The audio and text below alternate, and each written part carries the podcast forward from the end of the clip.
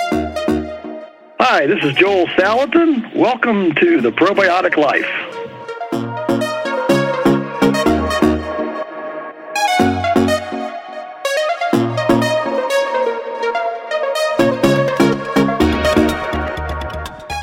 This podcast is where we explore the intricate relationships between human health, soil health, and ecological systems.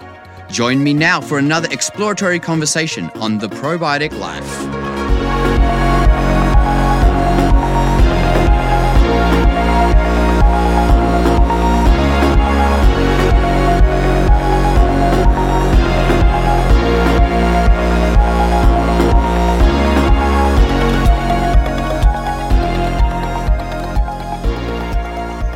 Welcome, welcome once again to the Probiotic Life. I am your host, Ben Klenner.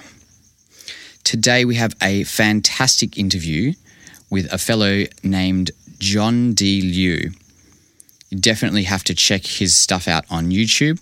We're not talking about the microbiome, we're talking about the macrobiome, the entire biome, the uh, ecosystem. So, he is a major advocate for ecosystem res- restoration, and I think I was inspired, first inspired by him through a documentary he did called Hope in a Changing Climate. And you can check that out on YouTube, it's free. Uh, also, Green Gold is a great documentary that he did. Uh, but this is such a great interview. He, he went into so much detail, and in fact, we talked for over an hour and a half, and I had trouble editing it down but this brought me to the idea that I'm going to start releasing two versions of the episode. So there will be a one that's under an hour, and this is the one that's going to go up on iTunes. Uh, you've heard me talk. We're going to start doing the the paid advertisement just to help cover the costs of the show. But as well as that, I'm going to start the Patreon account so that you can have extended interviews with no ads. They'll be still edited in terms of audio quality, but they'll be up on Patreon. And let's see which way does better. If I can get all of the support through Patreon, that's the way I'll go. So, what do you think about that? Let me know. Give me a bit of feedback. And without further ado, here is the interview with John D. Liu.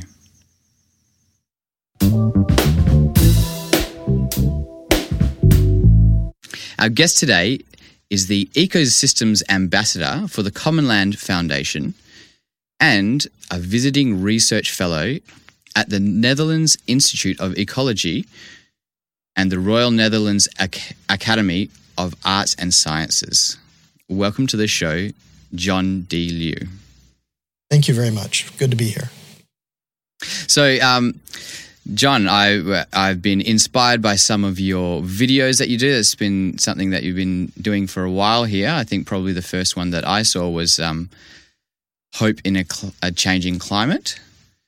Um, thanks for coming on the show today. Would you like to, to share a little bit about uh, where you are today and, and how did you become an ab- ambassador of the Commonland Foundation?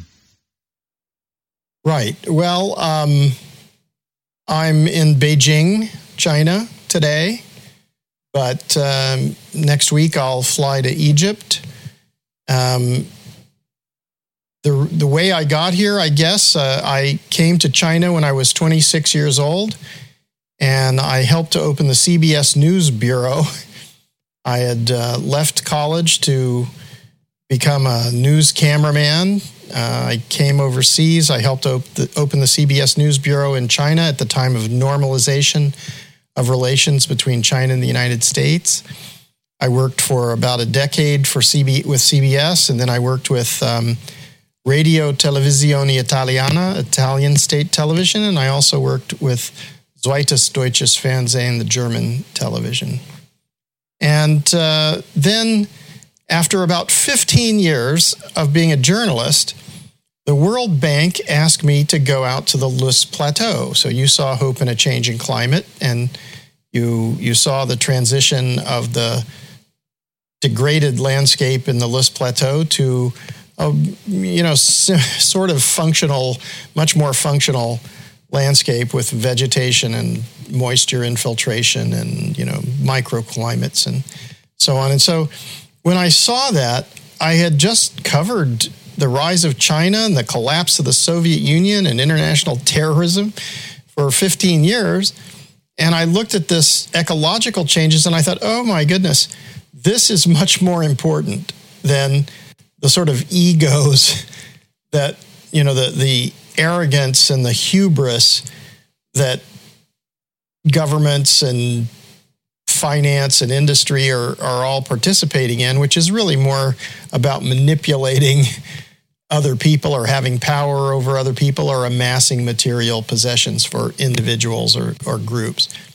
And I realized that in the next generation, say 500 years from now or 1,000 years from now, no one will remember who were the rich people or what, uh, you know, who, who had power over other people. But they will experience in their lives the understanding, the consciousness that we achieve, and the actions that we take at this time. So this made me change my career from being a journalist to start to research about ecology. And in this period, when I started to study ecology, I was I found that it was infinitely fascinating that I, could, I, I, I was very naive because I had pretty much dropped out of college to be a cameraman. And then I, I started to study. And I didn't have an understanding that I was going to have to study evolutionary theory, geology, chemistry, botany, microbiology, atmospheric science, uh, climate, and hydro, you know, all, all of these things. I, I didn't really realize it. But because I didn't know that, it was kind of easy because I just would learn something and that would lead to something else and I would just keep going. And after a while, I had actually been studying about and documenting, observing, documenting for about a decade.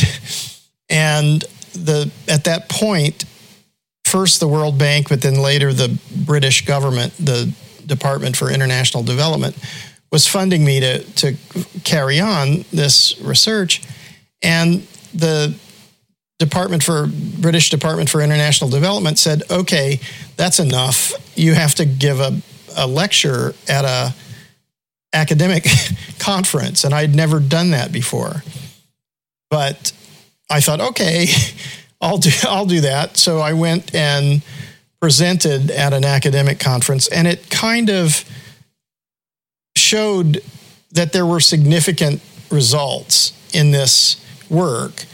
So at that point, I got invitations to to to go and get fellowships. So I've now had a, a number of fellowships um, all over in, in, in, a number of, of places. The University of the West of England was the first, and then Rothamsted Research Institute in the UK, and then uh, I four years of study in a graduate program at University of Reading, and then the um, International Union for the Conservation of Nature and the Critical Zone Hydrology Group, and now I'm I'm at the Netherlands Institute of Ecology. So I've been able to spend 23 years, and I'm not done yet. So I just keep I just keep learning, and and as I've been learning, and as I I, I just have come to the belief that knowledge is a right, not a commodity. So basically, everything that I learn, I, I just try to publish and send it out and into the world. And um, that's affected people. Maybe, I mean, you've seen it, and mm-hmm. other people have seen my stuff. And so they, you know, it, it, it, it takes on a life of its own once it leaves. You know, I've produced something and it goes out. And um, what I see now is that this thinking, where I was very much alone when I started to talk about the things that I'm talking about, they're more and more uh, becoming understood, and more and more people are agreeing with it. So it's rising. The thought is rising up. And that's good. That suggests that the future for humanity will include this understanding.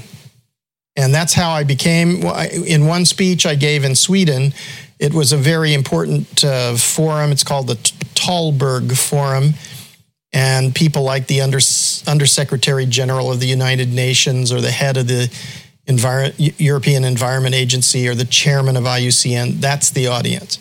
And I presented to this group, and it it was it stopped them in their tracks because they'd really been talking about the past history and the development of the conservation movement, which cannot actually be called a success because there's more pollution, more climate impacts, more biodiversity loss, you know.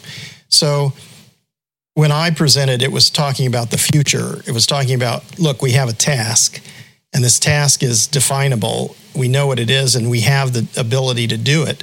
We just have to, you know, understand what we have to do and do it. So at, at that point, in the audience was the the CEO of the now the CEO of the Commonland Foundation. He was the country director for the International Union for the Conservation of Nature in, in the Netherlands. And he came to me and he said, We have to work together for the rest of our lives. And I said, well, Okay, but that's not long enough. and since 2009, we've been working together. Wow. So, so that's interesting that you came through this journey where you first off dropped out of um, college to go be part of the media and a cameraman, and now so many, um, so much of academia is actually interested in what you're doing. What what is it about um, what you do that is uh, really captured their attention? Well, um, I mean, first of all, there were significant results. So I was asked to document the rehabilitation of the Loess Plateau. And in a way, it's quite symbolic because it's the, the birthplace of the Chinese race, one of the great civilizations of, of human history. And it was fundamentally ecologically destroyed. And when they made an analysis, they invested and they they began to do restoration, it became clear it's possible to rehabilitate large scale damaged ecosystems. And this is really important because all the, the cradles of civilization are massively degraded. So if you go to Greece or you go to Egypt or you go to, you know, the Mayan Empire, you, know, you go all these places and they're there's ruins all over the place. You know, dust is blowing over the ruins of once great civilizations. And we have to ask some questions about this. Is, is the outcome of human civilization an inevitability? Is it inevitable that human beings degrade their ecosystems? And the fact is, no, you know, it, that, that's dependent on our understanding and our intention. So we have intended to extract and manufacture and buy and sell things and to accumulate as much material things to ourselves as possible in the past. And this is not really a very good idea. So that many people talk about the linear economy and the circular economy. And basically that's what we've done. We've we've we've looted the planet. You know, we've we've extracted and manufactured and bought and sold things, and when we're done with those things, we've thrown them on the trash heap. Well, in nature, in evolution, there is no waste. Everything, each generation of life dies and gives up its body to nurture the next generation and there is a constant accumulation. So now, or when human beings emerged as the dominant species, we only began to do settled agriculture 10 to 12,000 years ago. Look at the relationship between 10 to 12,000 years and 4.567 billion years.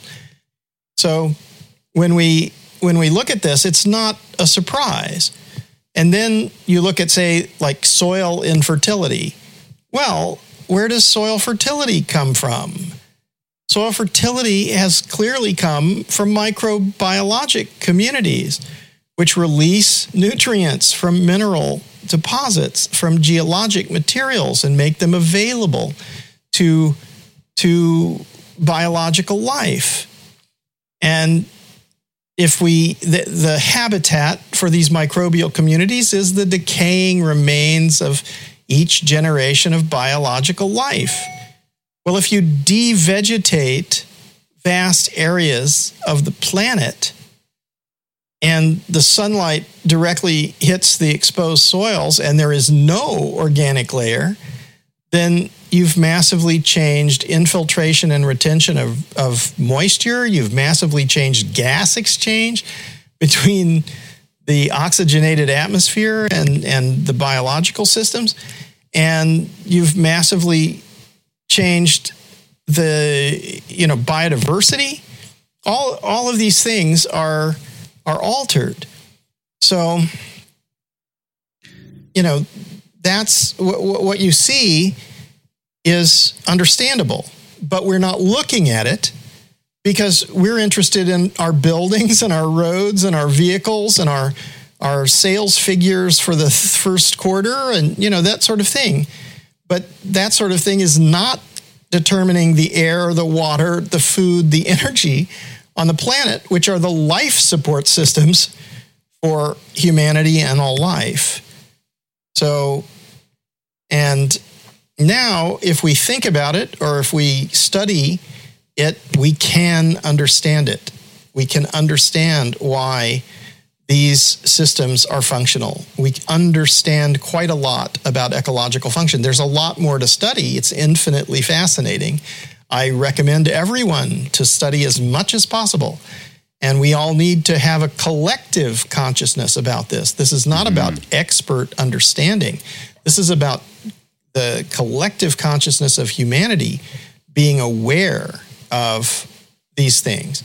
This must be literacy not expert information. It's we're in a time like the time of the transition from flat earth to round earth. You know, and so if we don't understand how the ecosystems function, then it's okay to throw as much shit as you want in the fresh water or dump toxic wastes into the into the soils and into the water and into the air. That why not? What could go wrong there? Well, if you do understand it, you don't want to put anything. no, zero. There's no tolerance, no allowable amount of toxic material. You want to be absolutely clean. So, consciousness makes it impossible to pollute and degrade. The only way you can pollute and degrade the landscape or the earth or the earth systems is to believe that the things that you extract, manufacture, and buy and sell are somehow more valuable than the natural systems that create created life, constantly filter all the systems and continuously renew the atmosphere, the hydrological cycle, the soil fertility, and the biodiversity. So it's it's clear to me after decades of studying it that this is the most valuable thing on the, on the planet. The, the Earth systems, the functional Earth systems, are more valuable than anything human beings have ever made and everything that human beings will ever make. Because, you know, whether we have a lovely digital recording device here or an iPad or an iPhone or a, um, an airplane or whatever we have, it's going to turn to junk really rapidly. Mm-hmm. So it's it's really just junk. It's a question of time. You know, it's a collection of materials, and it will fall apart. But natural evolutionary systems are consistently accumulative. They get better when the Earth was a molten rock, it didn't have an oxygenated atmosphere. It generated an oxygenated atmosphere by photosynthesis in you know massive photosynthesis over huge prodigious time. Well, that's nice. And then human beings emerge and don't know that and think, well, let's just cut down this forest or let's just, you know, do whatever you want to do. But there's a terrible price to pay for that kind of thinking. Hmm. You know, John, it's it sounds like you've done a lot of learning um, in terms of like academic learning, but it sounds like there's also that learning um, from being out in nature, from being um, observing, like you said. Was there one moment that really made an impact of you when you're out in nature that you really had a revelation about something? Well, there are many, many of those. So once you start down this line, as I as I mentioned, it's infinitely fascinating. So, you know, you you're in a in a sense, I felt a little bit like a detective in when I was looking at the degraded landscapes. So I was looking at at the ruins of once great civilizations, and once you do that, you you kind of have a crime scene, you know, and you you look at it and you you go, well, you know, it was the butler in the dining room with the candlestick because you know, you, you see who it was, you see what it was that they did, you, you see when they did it, and you see the result of it. And you have to, you see that first you see the result of it, and then you go backwards and, and you understand it. And then you kind of go, well, all right, if you didn't do that, what would happen? And the fact is that we know very well what, what are the results of ignorance and greed. So if we just want to amass material possessions to ourselves and we want to have separation and di- differentiation between ourselves and other people, like with classes or material possessions, then or power over others, then we we see the result now. It's deserts, it's war, it's it's misery. And what we what we haven't completely got our mind around is that there's there's a whole other outcome from consciousness and generosity and that it's beautiful that there's no reason to degrade the natural systems. The natural systems are eternal and they are miraculous and it's paradise. So you know, if as long as we kind of get into this understanding and, and appreciate it and value it, there it is for us. It's when we don't, when we value other things, which are lesser things, we bow to lesser gods. When we do that, then, you know, that's how we degrade. I'd love for you to actually share a little bit about this this paradise and and paint a picture about how the the world can be with humans living in a in a in a regenerative sort of way. But could you first because because not too long ago i was in the place where i didn't understand why biodiversity was important why ecosystem restoration was important to my my um, my health to my um, our communities I know that you've talked about that a bit, but can you can you really paint that picture for people who who haven't haven't understood about biodiversity? Yeah, um, you know, obviously that is something which is very very difficult to communicate because human beings have spent quite a long time consistently reducing biodiversity. And the reason human beings have spent this time consistently reducing biodiversity is they never understood it. Um, I I like to talk about the beginning of agriculture.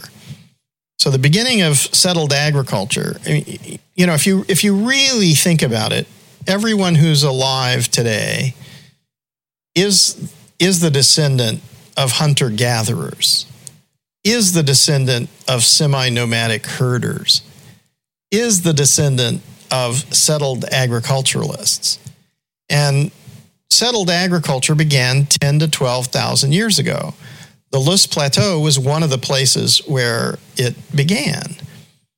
Mesopotamia was another. There was another area in the in the South America.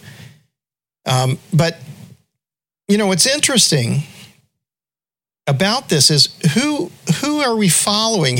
Where did the traditions for settled agriculture come from? And I I like to say they came from Og. Og, I think, was a Neanderthal. He was a Neanderthal with a sharpened stick. And his idea was, you know, he saw one plant and it had a heavy, heavy load of seeds hanging off of it. And he started eating it and he thought, that's what I want. I want wheat. I want rye. I want, you know, all these heavy rice, all these seed things that I know what they are. I, I'm going to eat them. And the other plants that were there with them, he didn't know what they were. So he said, Well, what are these other plants? Well, I don't know and I don't care. I don't want them. I'll just kill them.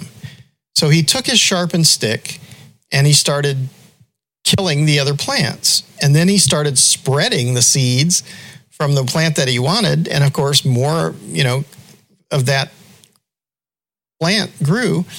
And what happened was he did several things at once. He created plowing.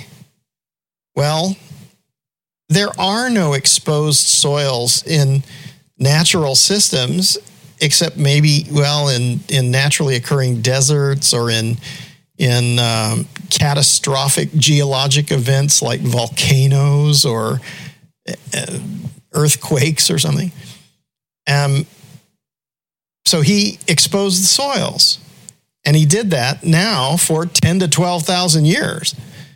And when you do that, well, you're releasing a lot of moisture, you're changing things.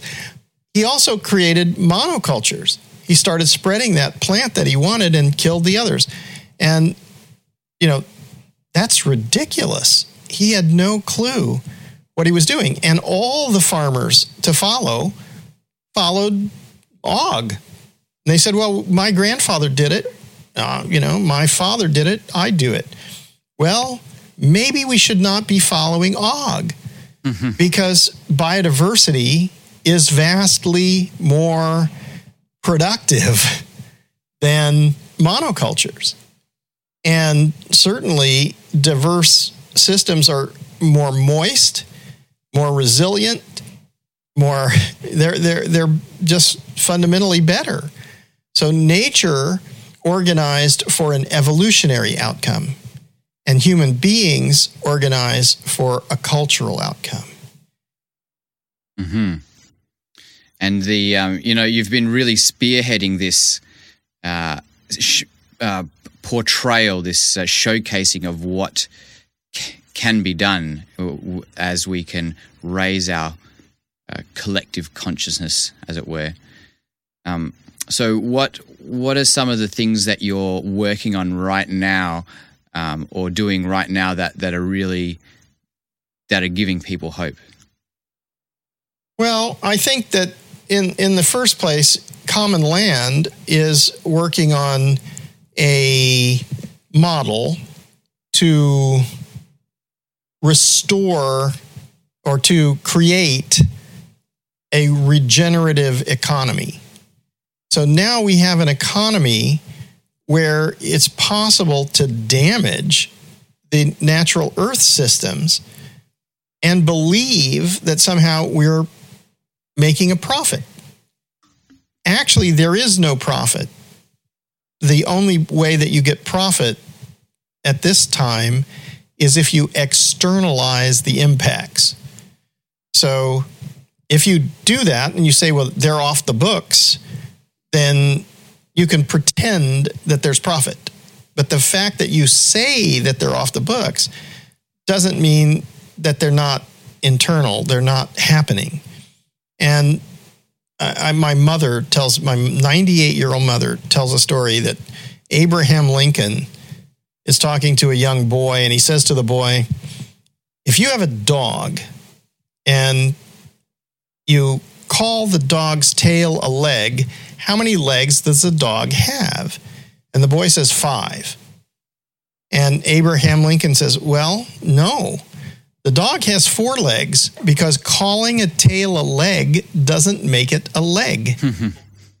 and that's where we are with externalities. There are no such thing as externalities. That's ludicrous. It's just a lie. Air, water, biodiversity, soil fertility cannot be zero. It's impossible.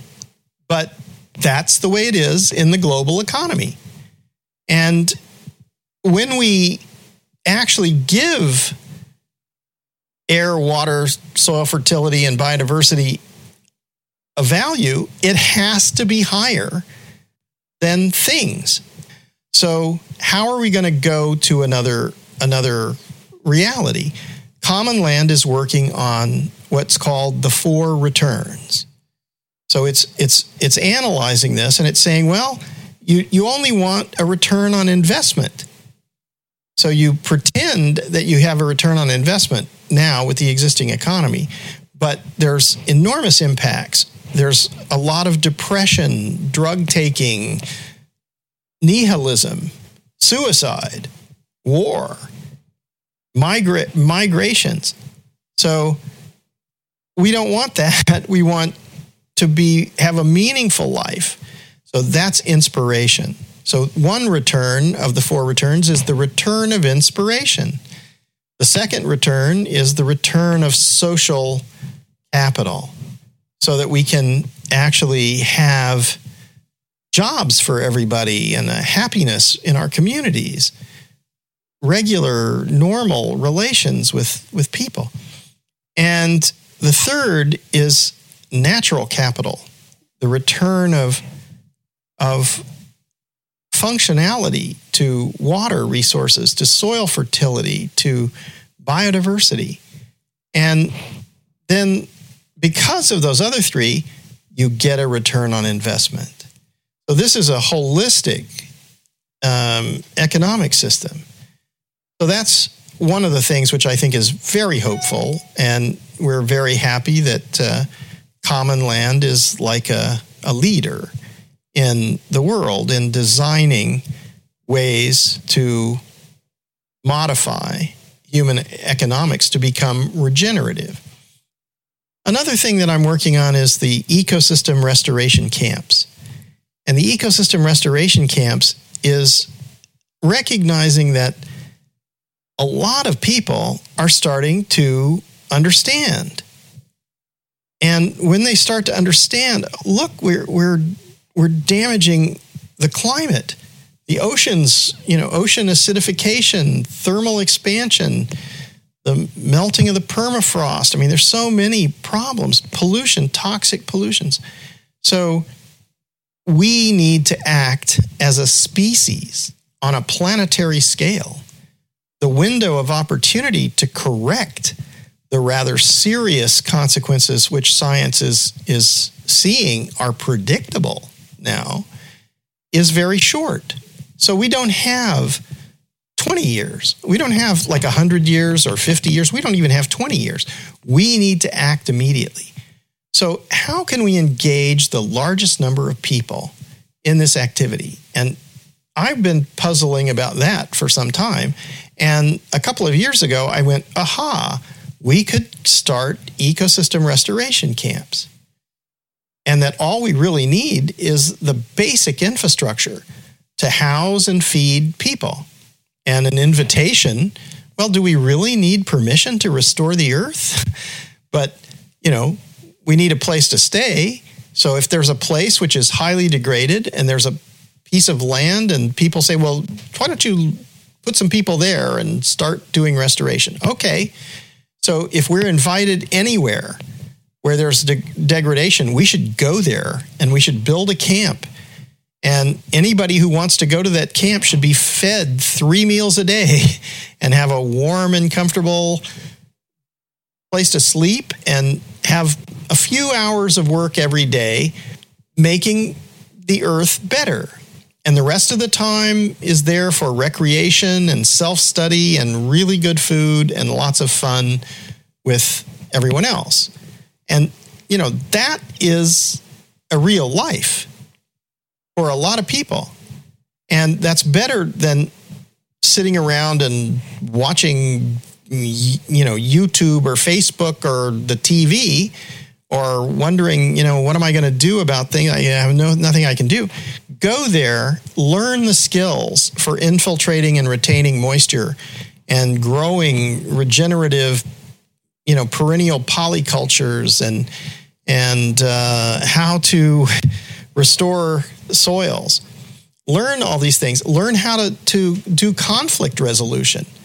Imagine having the skills to rapidly build a camp feed everybody in the camp, have sanitation, grow the grow the food for the people who are in the camp and restore the landscape. Imagine that. Do we need that? Absolutely, we need that. We need that in the Middle East, in the Mediterranean, in sub Saharan Africa, in Central Asia. We need that all over the world. So, this then becomes the new normal. This becomes the collective consciousness of humanity. And it's fun, and everybody eats, and there's peace on the earth. And if we don't work in this way, I think we're headed for war. I think we're headed for massive collapses. Look at the at the gigantic storm things that are happening. They're increasing in in intensity and they're increasing in frequency. That's extremely dangerous. And can we do anything about that? Absolutely. Winds are caused by temperature differentials. The temperature differentials between devegetated landscapes and, leg- and vegetated landscapes are enormous. We have to revegetate all degraded landscapes. So if there was a place that was once called the land of milk and honey or the Garden of Eden, well, I think that better be a garden. If that's a desert, then I think you're going to, you know, you're, you know, you're, you're definitely going to suffer. You, we are suffering now from this. And what the Chinese have shown is that if you put your mind to it and you understand the natural systems, and you don't mind working for years and decades, and generation after generation decides to do it, you it's possible for human beings to restore large scale degraded ecosystems. Well, if we can restore large scale degraded ecosystems, why don't we do that? You know, that's the way forward. And that, you know, as an individual, I never felt so energized as being part of something which is regenerate, regenerating life on earth. So, being part of material possessions or monetary flows or power politics, spheres of influence, is, is a lesser calling, I would say. And it's a lot of fun to work together. When you see a stream flow in a in a place where the the stream had gone dry, and you restore the soils and re- restore the vegetative cover, and in a few years the stream comes back and flows again. Well, that's pretty good. You know, there that's what we need to see. We need to understand that. We can affect that we caused it to go dry and we can cause it to to regenerate. We need to do that. It's really exciting to to uh, hear you talk about this john because my heart is there too to to see that. And um, i guess part of the probiotic life is just encouraging people to just to get out in nature just just to just to observe just to let your mind slow down and and and be a part of that, be a part of, or, or at least realize that you are a part of the the um, ecosystem around you, that you're not separate from that. So, wh- how can people do that? Like, you know, I, I live in a in a little villa in in suburbia. Um, how, how can we start with with where we're at right now? Well, I think, you know, certainly you have to, there, there are certain principles, and these principles are pretty much the same. You need to realize that they're not that difficult. It's biodiversity, biomass, and accumulated organic material. And within the organic material are microbial communities. Beneath a closed canopy is a microclimate. So the temperatures, the humidity, the infiltration and retention of moisture, the nutrient release, nutrient absorption, they're all regulated by these things. And so fertility, biodiversity, biomass, they're all organic layer, they're all the same. They don't exist in isolation, they only exist together. That's true in cities, that's true in the countryside, that's true on the earth. We have to start looking and seeing well, have we covered up all the earth now and there's no way for the water to infiltrate? Are we building storm sewers to try to push the water away? We should be absorbing that water into the ground, not having it run away as fast as it can. We're dehydrating our biome. So when we do that kind of thing, we're doing exactly what the ancient civilizations where the dust is blowing over the ruins did. And we're going to suffer the same fate unless we we learn and get out of that. And now it's our time and we're required to do our best to contribute whatever we can to the sum of human knowledge. Because we're passing through. We're going to die. We're leaving this planet and human civilization our descendants will live. And the quality of their life will be determined by how much we've understood and what we did to address many of the huge mistakes that human beings have made in the past. This is very much connected to our, our history. And, you know, if you read the sacred texts, then you see, like, if you look at the Judeo Christian Islamic tradition in the cosmology, human beings emerge in paradise. Well, if I look at evolution over 4.567 billion years ago, the earth formed and then biological life uh, emerged to colonize the entire planet. Photosynthesis created an oxygenated atmosphere and a hydro, uh, you know, a freshwater system, soil fertility and beautiful biodiversity, and then human beings emerge. Human beings emerge in paradise. In both an evolutionary uh, scenario or in in the cosmology that is written in the sacred texts. So they don't disagree. And that means that the second part in the in the sacred text probably needs to be thought about because it says and then human beings sinned and were cast out of the garden. And so what's that about? I mean, the snake and the apple and all that, I, I don't really get that. But if it's not literal, it's a poetic metaphor, then I think I know what original sin is. I think it's the reduction of biodiversity, which leads to the reduction of biomass, which leads to the reduction in the accumulation of organic material, because this changes everything and paradise is lost. Well, if we learn this, if we understand this and collectively we act on this knowledge, then the garden is returned to the earth. I think this is our duty. We're required to understand this. This is the difference between misery and joy.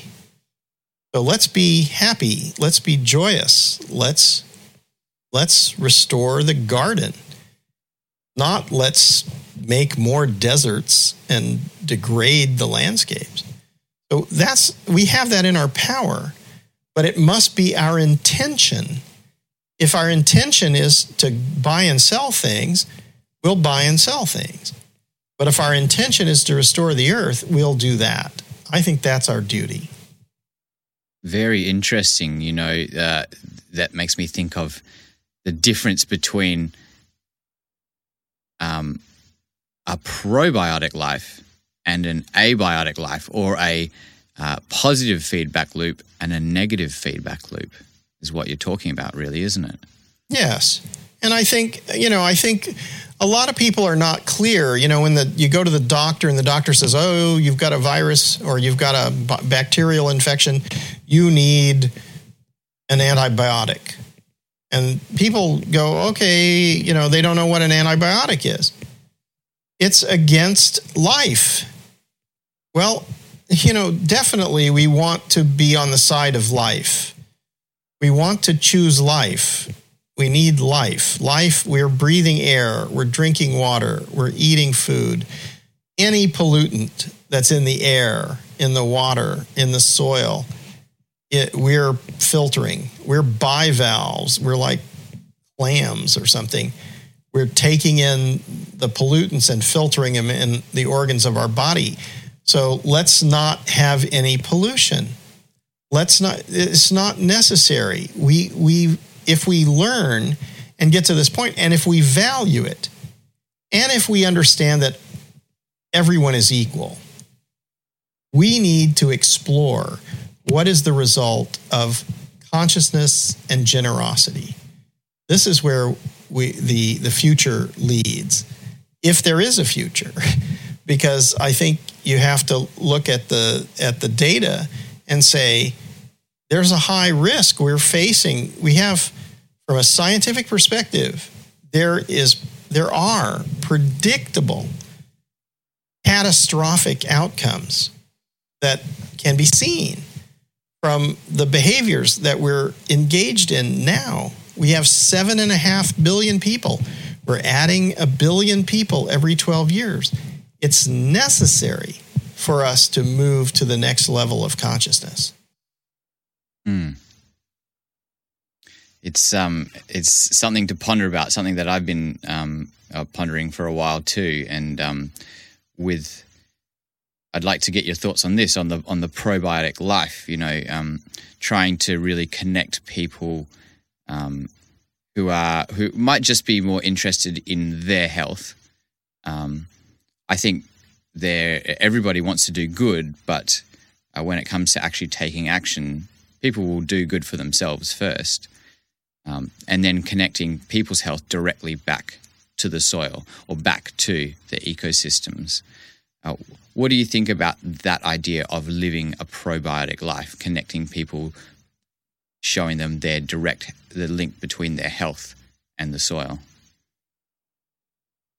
Well, I think it's critical to to do that, but I think it's important to recognize the difference between consciousness and and a meme you know we need to be very clear that there is a great deal to understand.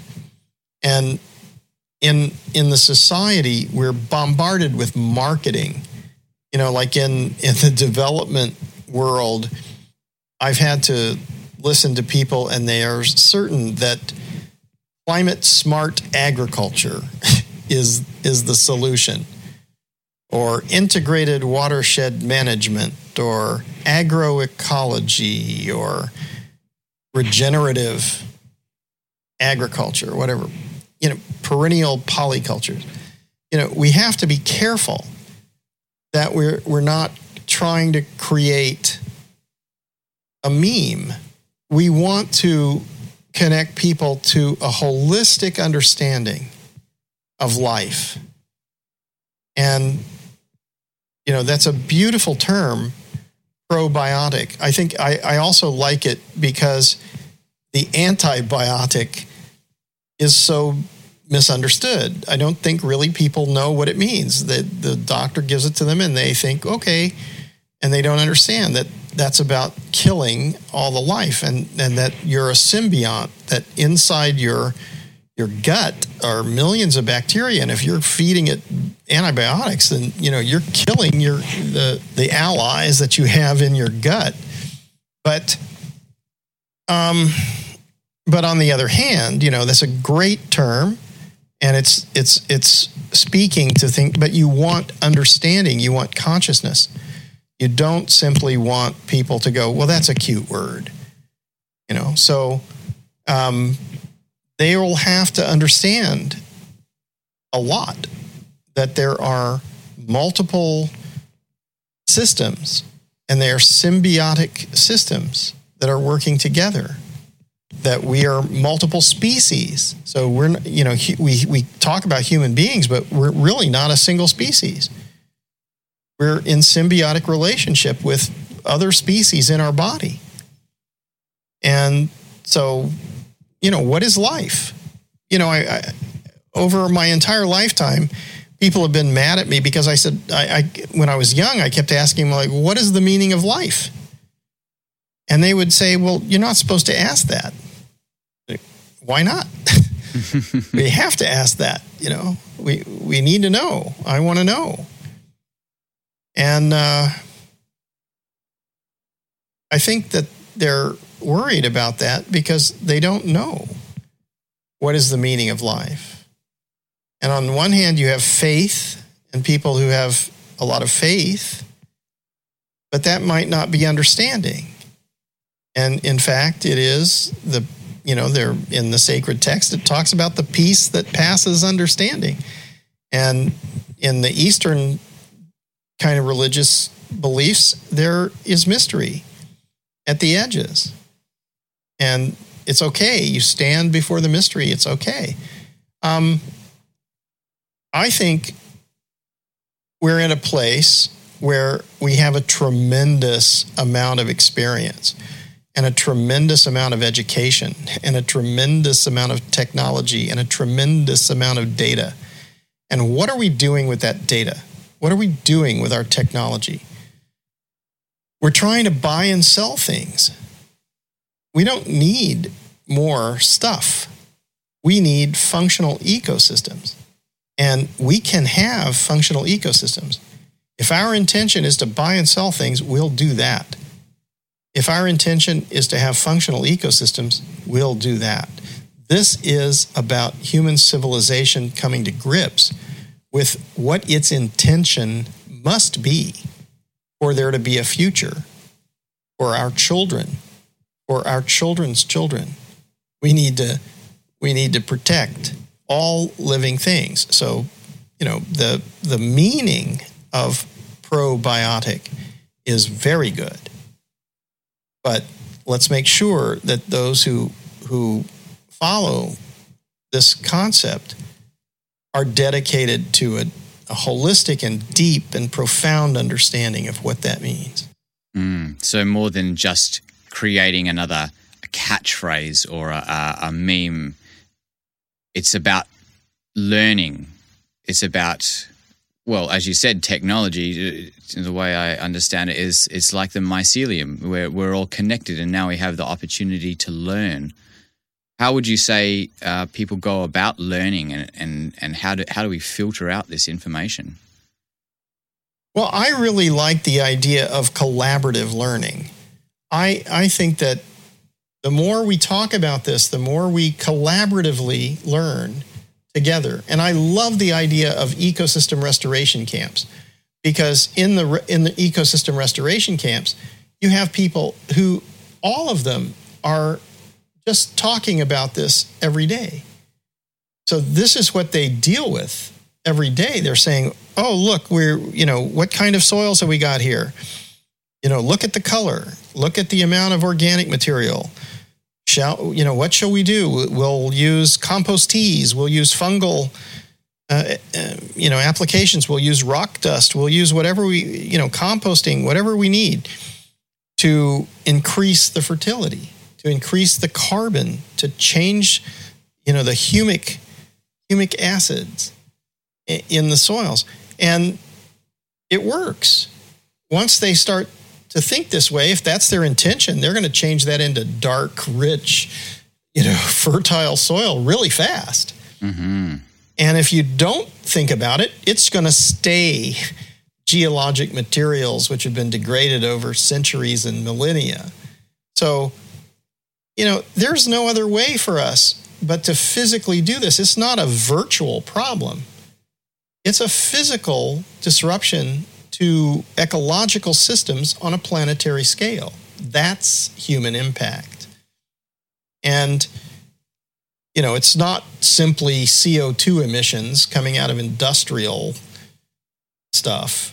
That's a part of it, but that's definitely not the majority of it. The fact of the matter is, in greenhouse gases, I think uh, CO2 is only 27%. I think high altitude moist air that's unproductive, that's been driven into the high altitude by thermal you know, heat temperature differentials on the planet, on the Earth's surface, is a bigger greenhouse gas. It's 60% of the problem compared to the CO2, which is 27% of the problem. So, you know, we need to get our mind around this. We can't just grasp at partial understandings. We need to study it. And when you do study it, you find, well, I can understand this. I'm still not too sure about this. I'm reaching the edge of my understanding here and there.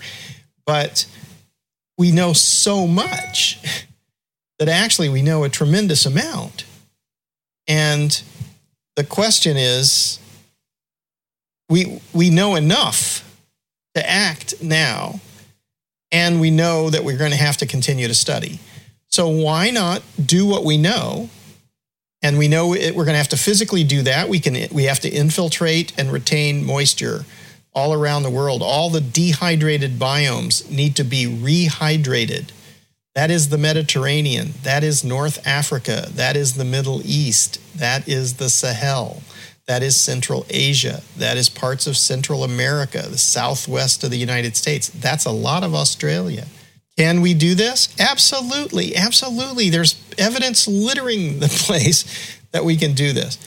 We do this. It's also revegetation because that's the same process. It's also increasing organic layer in the soil because that's the same process because they're symbiotic relationships. So if we physically do that together, we will know all about this.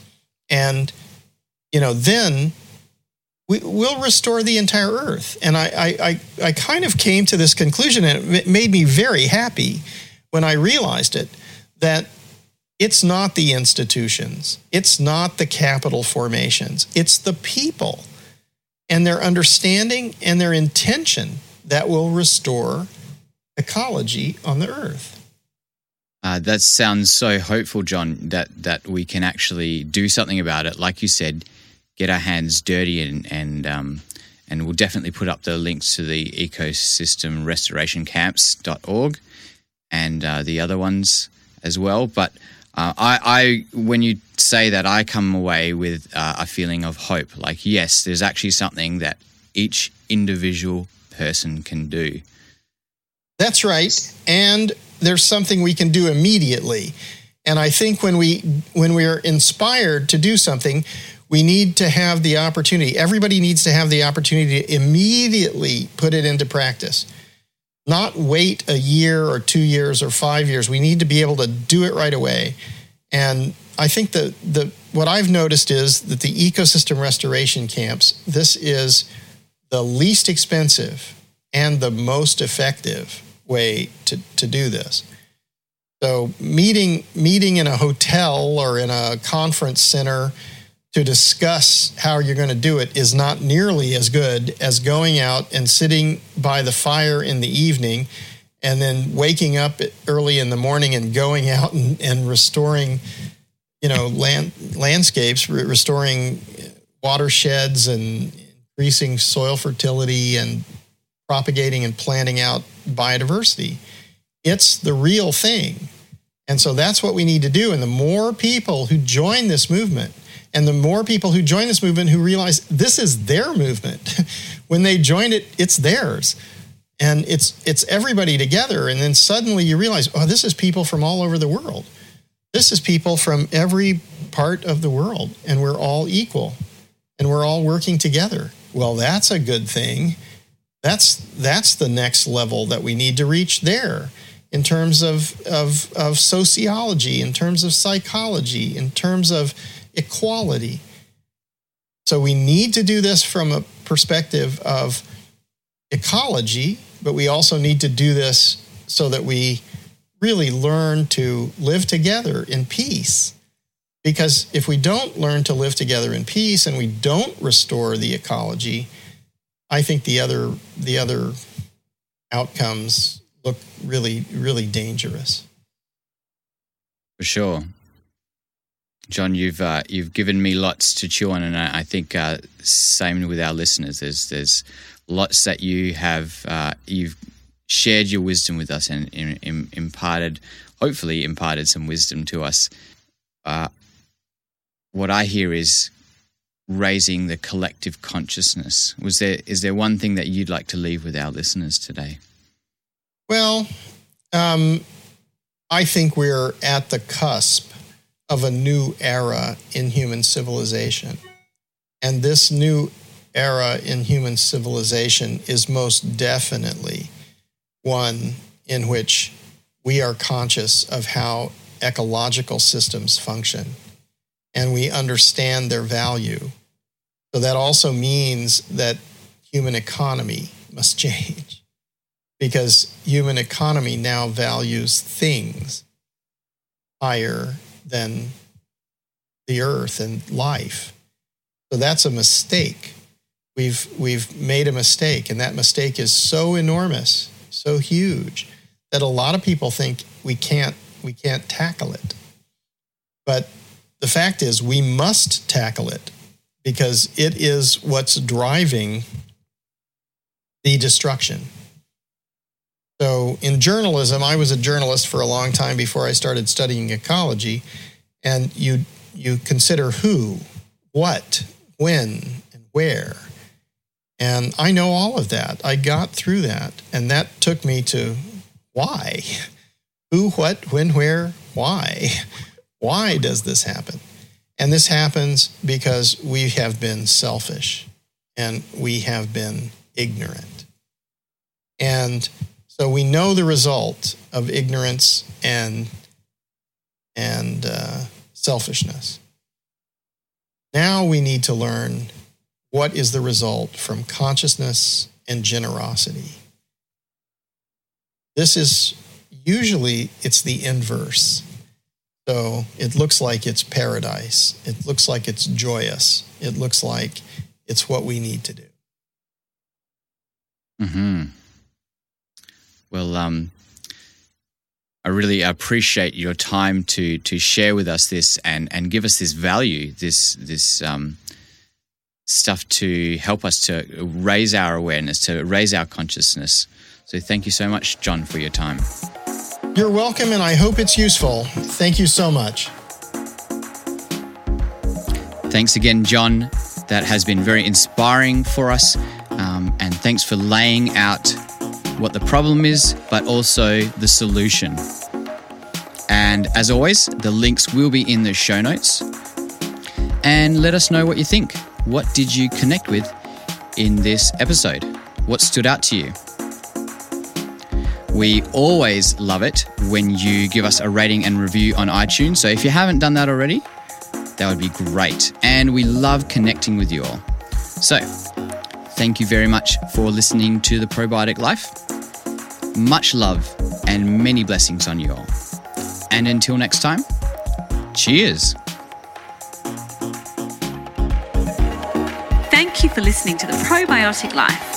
You can find us on Facebook at The Probiotic Life, on Instagram, The Probiotic Life, and on our website, theprobiotic.life.